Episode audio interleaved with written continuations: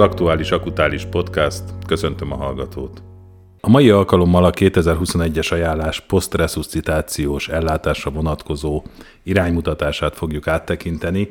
Ezt a fejezetet Sisler Bence kollégám tekintette át, Úgyhogy azt kell, hogy mondjam, hogy remélhetőleg ez a mai adás lesz a legsikeresebb, ami az újraélesztés kimenetelét illeti, mindenképpen, hiszen egy sikeres újraélesztés utáni teendőkről lesz szó. Az adás végén pedig Tóth Balázs kollégám fogja majd összefoglalni az etikai fejezetben olvasható legfontosabb szempontokat.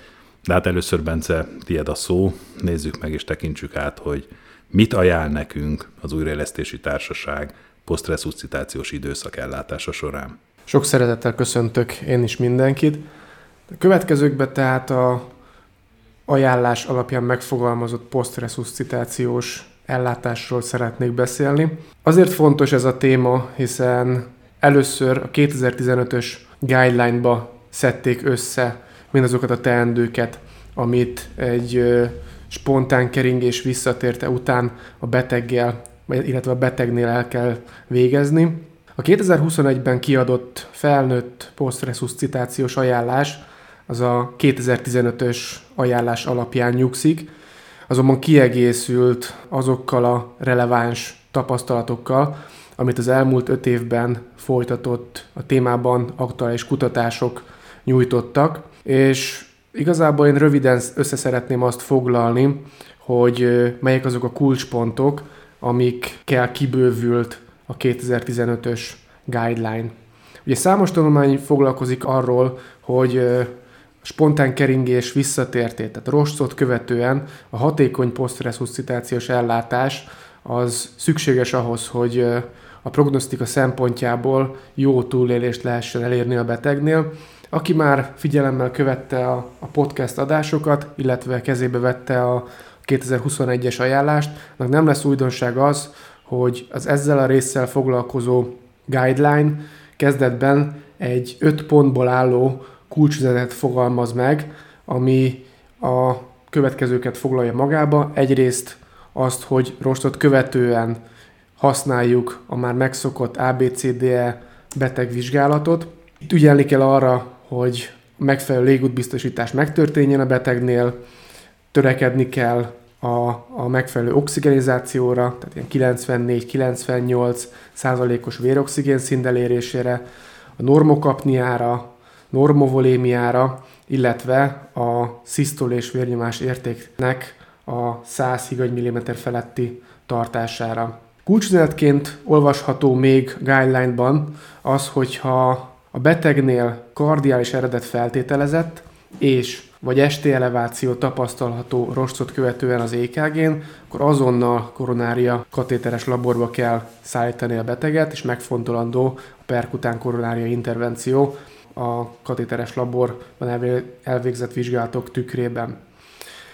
Ami még a posztresuscitációs ellátásban fontos témakör, az a célzott testhőkontroll, hiszen elég elősen javasolja felnőttek tekintetében a guideline mind a prehospitálisan, mind pedig az intrahospitálisan rost következtében felnőtt eseteknél a célzott testhőkontroll alkalmazását. El kell végezni rostot követően a posztresuscitációs fázisban a betegnek a kombinált neuroprognosztikai vizsgálatát, amivel meg lehet jósolni azt, hogy milyen esélyei vannak a betegnek a túlélésre, illetve még, amit tárgyal az ajánlás, az az, hogy mind az egészségügyi, mind pedig a pszichés károsodásokat a kórházi elbocsátás előtt értékelni kell a betegnél, és szükség szerint rehabilitálni kell, illetve speciális szakellátásra kell utalni. És akkor egy kicsit részletezném az itt felsorolt öt kulcsüzenetbe megfogalmazottakat. Az oxigenizáció tekintetében az ajánlás egyértelműsíti azt,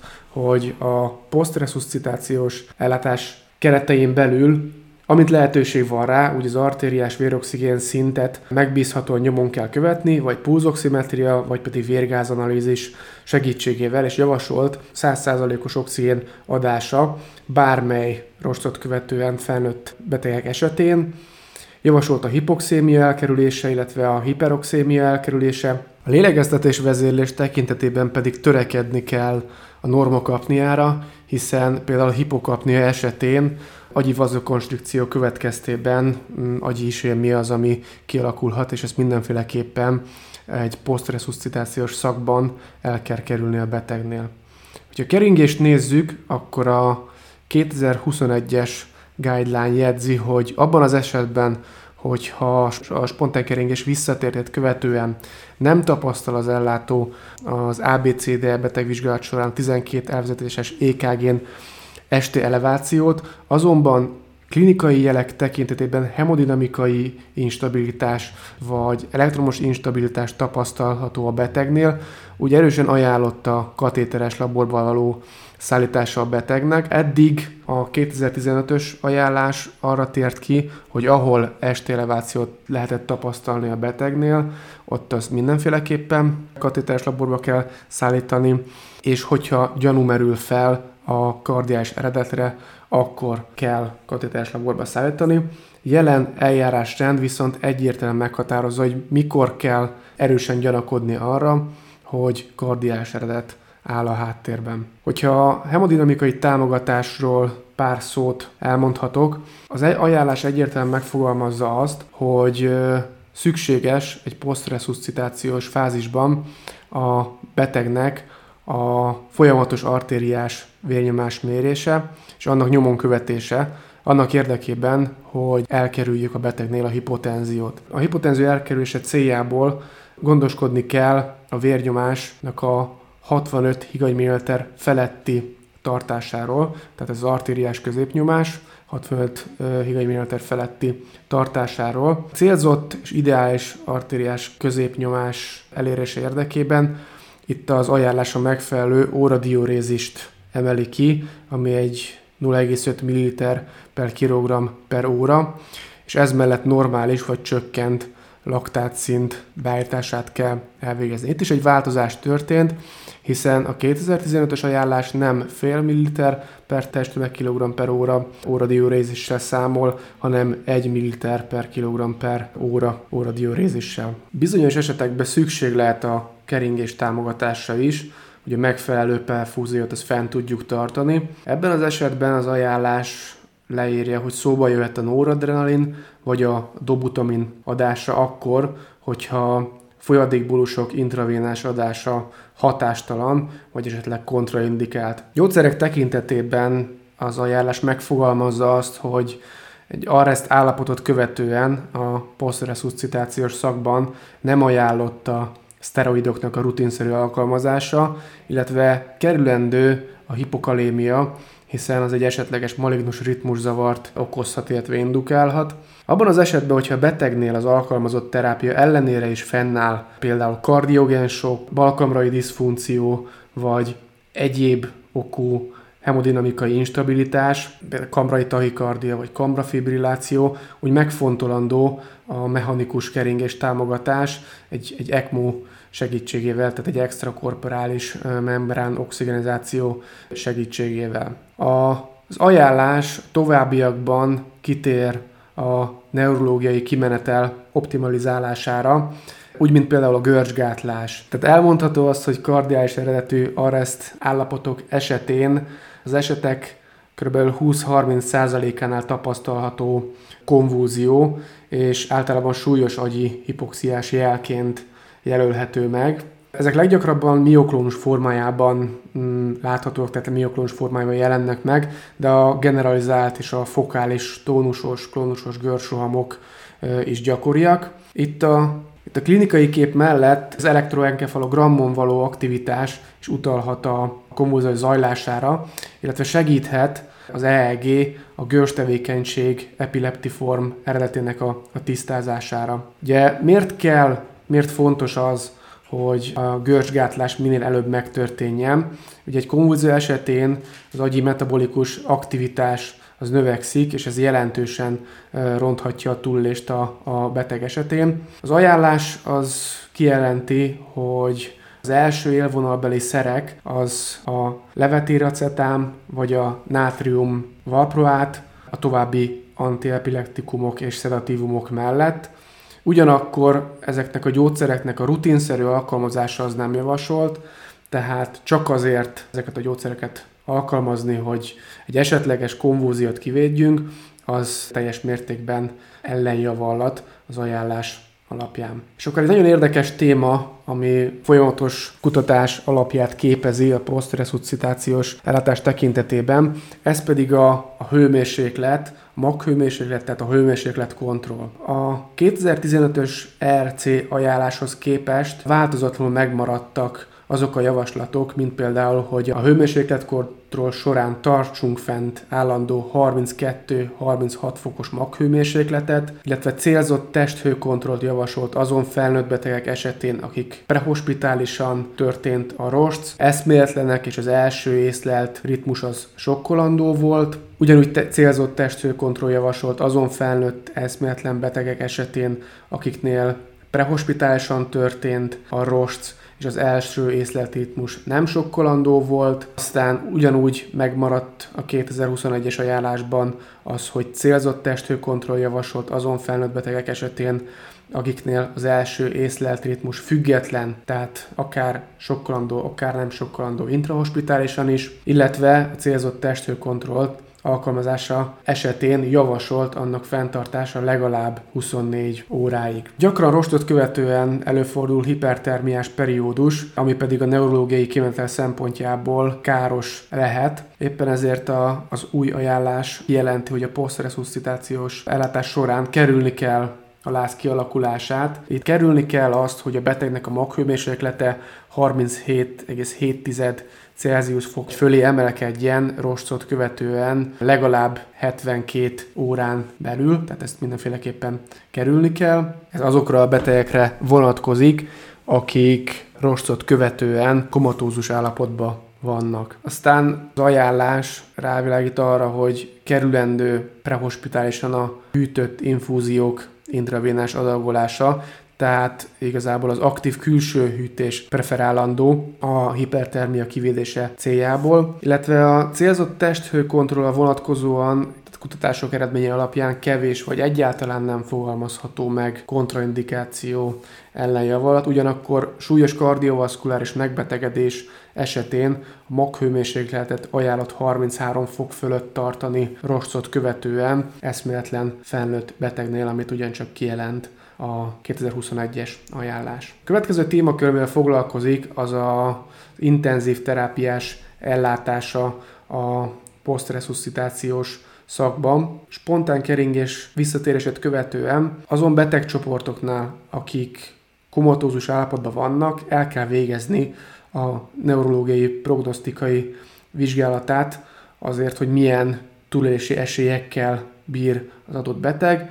Ez klinikai, elektrofiziológiai vizsgálatok, biomarkerek vizsgálata és képalkotó vizsgálatok segítségével történik, hiszen ez egy úgynevezett kombinált neuroprognosztikai stratégia, mivel külön-külön egyik vizsgálat sem nyújt 100%-os megbízhatóságot. Mivel a klinikai neurológiai vizsgálatoknak kulcs szerepe van a prognosztikában, ezért a fals pozitív eredmények elkerülése miatt a rövid hatású szedatívumok és a kábító fájdalomcsillapítók alkalmazása az, ami javasolt, annak érdekében, hogy ne torzítsa az eredményeket a beteg kimenetének tekintetében. Hogyha kicsit lebontjuk itt a prognosztikai vizsgálatokat, akkor a klinikai vizsgálat tekintetében elmondható, hogy azoknál a betegeknél, akiknél rocot követően 72 vagy azon túl komatozós állapotban vannak. Az ajánlás ezt úgy határozza meg, hogyha a Glasgow koma skála szerint a motoros válasz 3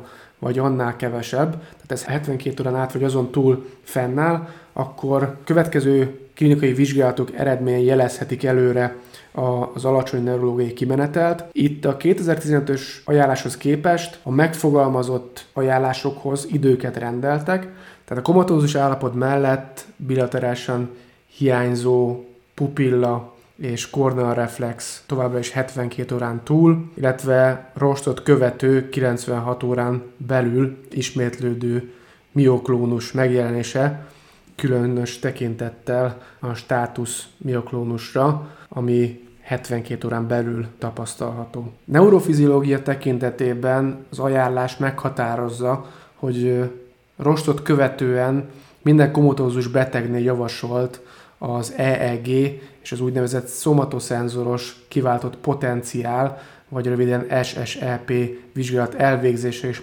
monitorozása, célzott testhőkontroll befejezését követően, azért, hogy ez ne befolyásolja az eredményeket. Fontos hangsúlyozni, hogy a szedatívumok és a kábító, fájdalomcsillapítók azok ugyancsak befolyásolhatják a vizsgálat eredményeit. Éppen ezért, korábban mondtam is, az ajánlás rövid hatású szedatívumok és kábító fájdalomcsillapítók használatát javasolja. Az ajánlás kitér arra, hogy rostot követő 72 órán belül az EEG-n tapasztalható malignus rohamok, illetve 24 órán vagy azon túl nem kiváltható SSEP az egyértelműen rossz prognosztikára utal a beteg életkilátásai tekintetében. Korábban említettem, hogy a prognosztika szempontjából egy kombinált vizsgálatot kell elvégezni rostot követően. Be bele tartozik a ajánlás szerint a biomarkerek vizsgálata is, ami alapján elmondható, hogy spontán keringés visszatértet követően meg kell nézni a betegnél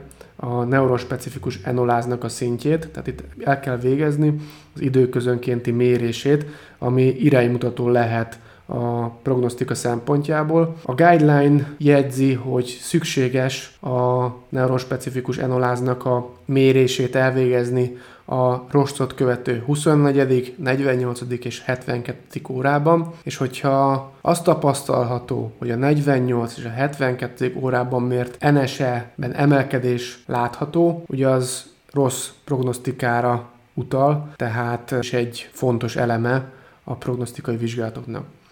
És az utolsó eleme az pedig a képalkotás, tehát kardiális eredetű arrest állapotot követően a posztresuscitációs szakban szükség lehet CT vagy MRI képalkotó vizsgálatok elvégzésére annak kiderítése érdekében, hogy tapasztalható-e kiterjedt anoxiás agyi károsodás mondjuk egy generalizált agyi ödéma megjelenése következtében, és hogyha ugye a hatékony prognosztika érdekében ezeknek a képalkotó vizsgálatoknak az eredményeit össze kell vetni a többi elvégzett vizsgálat eredményeivel, és így lehet konklúziót levonni a tekintetben, hogy milyenek a beteg életkilátásai a prognosztika szempontjából. Az ajánlás ugyancsak kitér a rehabilitáció kérdéskörére, ahol megfogalmazza azt, hogy a kórházi elbocsájtás előtt el kell végezni a beteg részletes egészségügyi, illetve pszichés vizsgálatát, és annak szükségessége esetén rehabilitáció előírása az, ami ajánlott, illetve a kórházi elbocsájtástól számított három hónapig után kell követni a betegnek a különböző állapotbeli változását. Itt az ajánlás egyrészt a kognitív problémák kialakulását érti, aztán az emocionális problémák kialakulását, illetve bármely állapotváltozás a betegnél előfordulhat, és ennek tükrébe kell a beteget tovább irányítani esetlegesen egyéb speciális szakellátásra. Végül még amivel a, a posztresuscitációs szakban az ajánlás, amivel foglalkozik, az a szervdonációnak a, a kérdésköre. Egy nagyon jó struktúrált folyamatábra jegyzi azt, hogy milyen esetekbe jöhet szóba a szervdonáció. Az idő rövidsége miatt a szervdonáció folyamat ábrájáról arra most nem szeretnék beszélni, az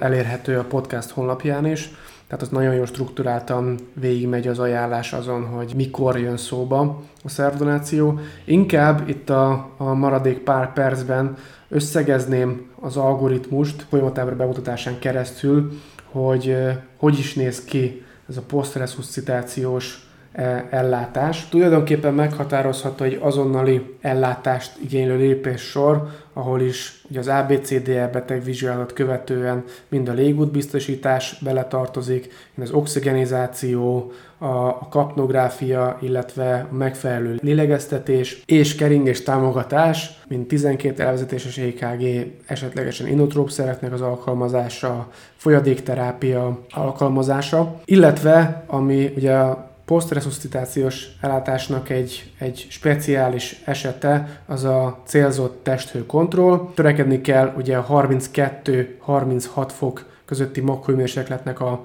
a tartására, illetve kerülni kell a izomrelaxánsoknak az alkalmazását, azonban, hogyha a didergés tapasztalható a betegnél, akkor megfontolható az izomrelaxánsoknak a, az adagolása. Abban az esetben, hogyha ezeket elvégezte az ellátó, akkor jöhet a diagnózis alkotásnak a, a menete, tehát fel kell merüljön a kérdésnek, hogy felmerül-e kardiális eredet az arrest állapot tekintetében. Amennyiben igen, úgy meg kell nézni, hogy a 12 elvezetéses EKG-n tapasztalható-e este eleváció vagy nem. Amennyiben tapasztalható, úgy azonnal koronarográfiára kell szállítani a beteget, és annak eredményeit tükrében megfontolni a perkután koronária intervenciót. Amennyiben nem tapasztalható 12 elvezetéses EKG-n este eleváció, úgy mérlegelni kell, hogy van-e nagy esély arra, hogy itt kardiás eredet áll a háttérben, tehát hemodinamikai instabilitás,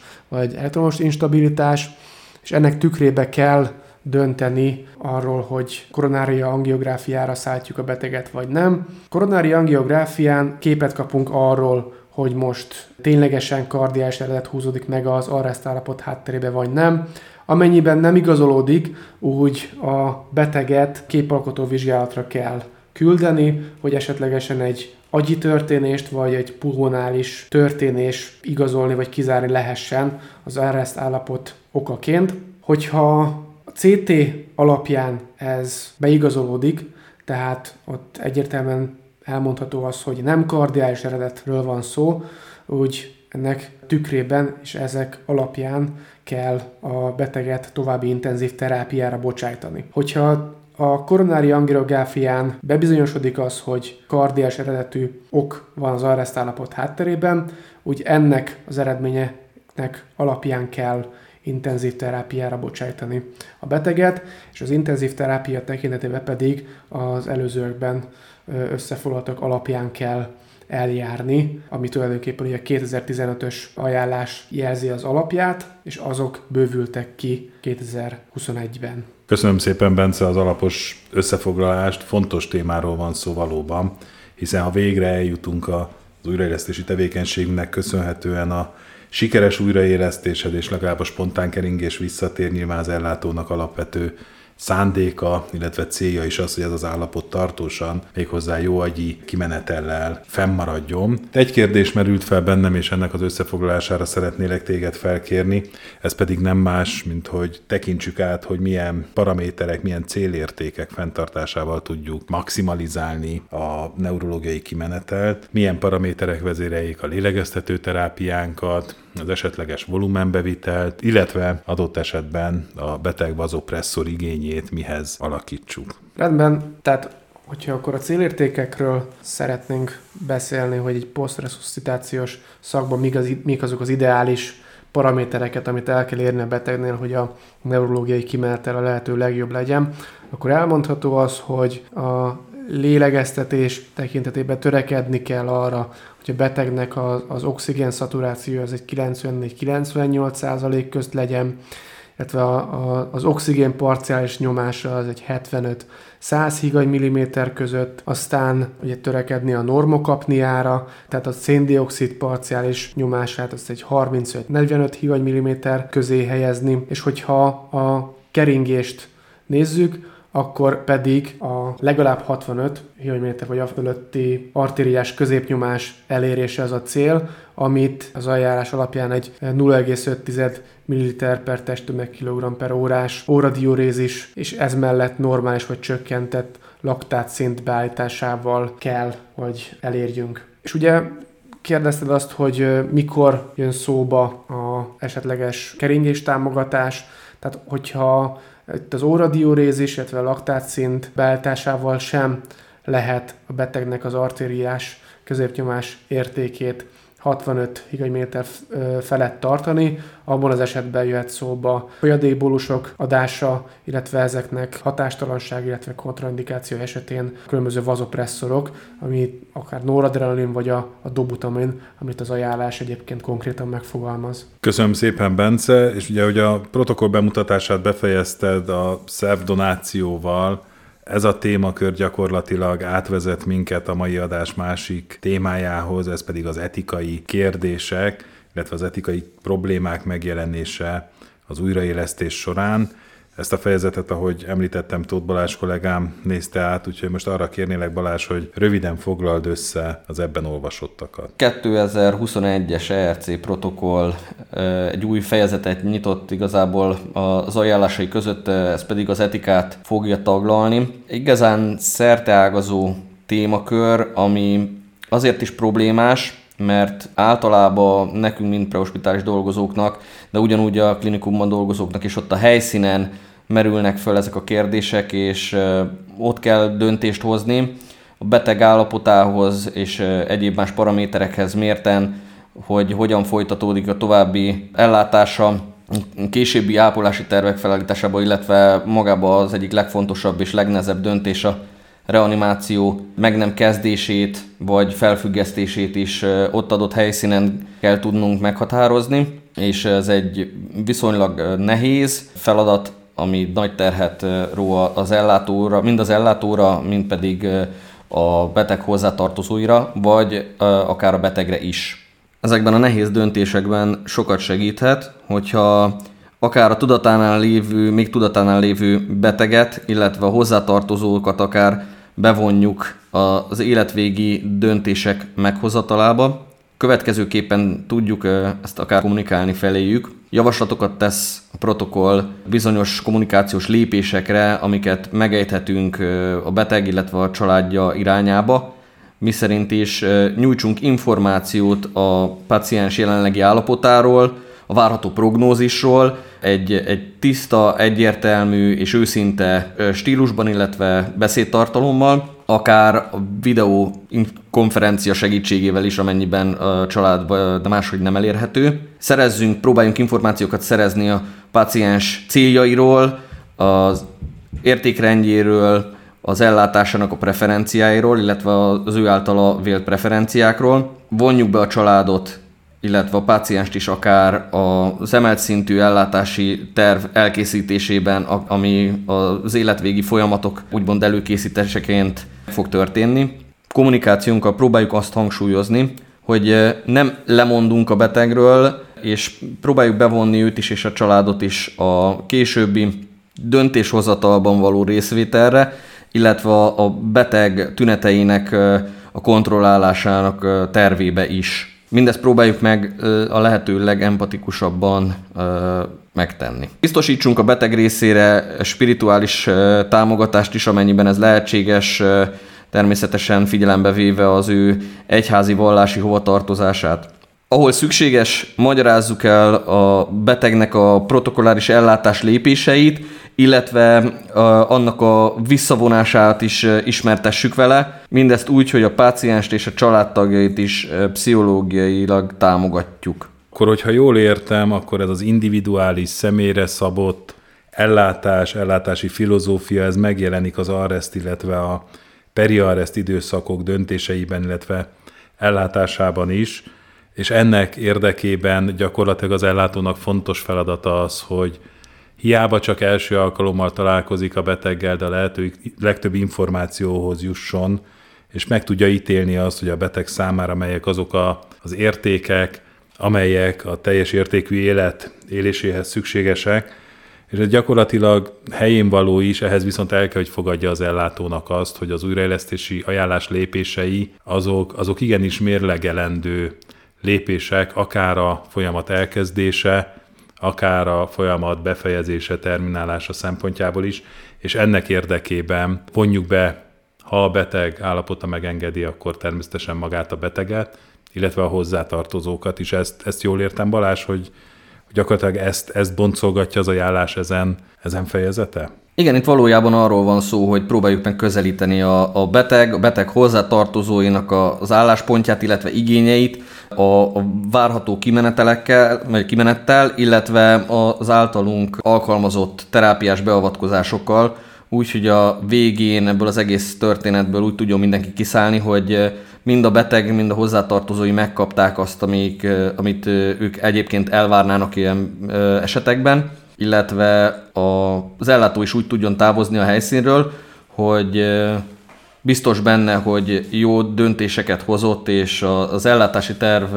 helyesen volt megfogalmazva, és ténylegesen a beteg igényeihez, illetve a beteg állapotához mérten alakította ki a terápiáját, vagy akár annak a visszavonását is okkal tette meg. Igen, ez is, ez, ez is fontos, hogy, hogy gyakorlatilag ahhoz, hogy mi hatékony kommunikációt végezzünk a hozzátartozókkal, ahhoz kész terápiás tervnek kell, hogy legyen, több kimenetellel, illetve alternatívákkal, hiszen az ajánlás is megfogalmazza azt, hogy, hogy ne a véleményünket próbáljuk meg a hozzátartozókkal kimondatni, ne a saját prekoncepciókat próbáljuk megigazoltatni, hanem egy evidenciákon nyugvó, nyílt kommunikáció történhessen a, a hozzátartozókkal, és ez azért később majd az ellátós, ellátó pszichés terheinek a, a csökkenését is eredményezheti, ami pont napjainkban a COVID járványhelyzet kapcsán azért az ellátókat igencsak terheli. Így van, és akkor áttérnék